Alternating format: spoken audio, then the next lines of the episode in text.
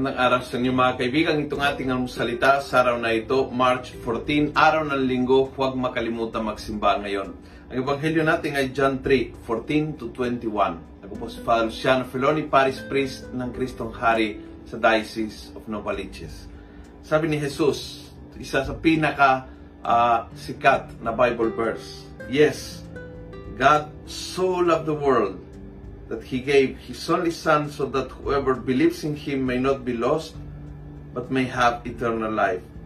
God did not send the Son into the world to condemn the world. Instead, through Him, the world is to be saved. Kung mahal mo, iligtas mo.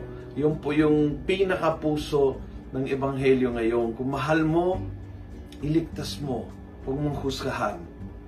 Kung mahal mo, ang uh, relationship ninyo, iligtas mo. Save that relationship. Huwag mong husgahan. Kung mahal mo ang magulang mo, save them. Huwag mong husgahan. Oo, maraming pagkakamali. Oo, maraming ginawa na hindi dapat. Huwag mong husgahan. Mahalin. Kung mahal mo ang simbahan mo, iligtas mo. Huwag mong husgahan. Minsan, yung mga kasama sa mga ministries, nakikita nating maraming pagkakamali at pagkukulang at minsan nawawala ang gana. Kung mahal mo, iligtas mo. Huwag mong husgahan.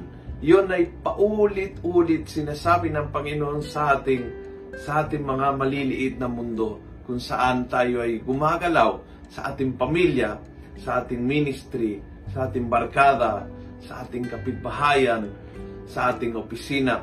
Doon, kung saan ka gumagalaw, yung mundo na yan, yung mundo ng mga kakilala, ng mga kaibigan, ng mga kaaway pati, you have to love it intensely. Yes, God so loved the world. At kailangan iligtas. Yun ang layunin natin. Yan ang, yan ang purpose ng pagmamahal. Iligtas, hindi husgahan. Kung nagustuhan mo ang video ito, pass it on punuin natin ng good news sa social media. Gawin natin viral araw-araw ang salita ng Diyos.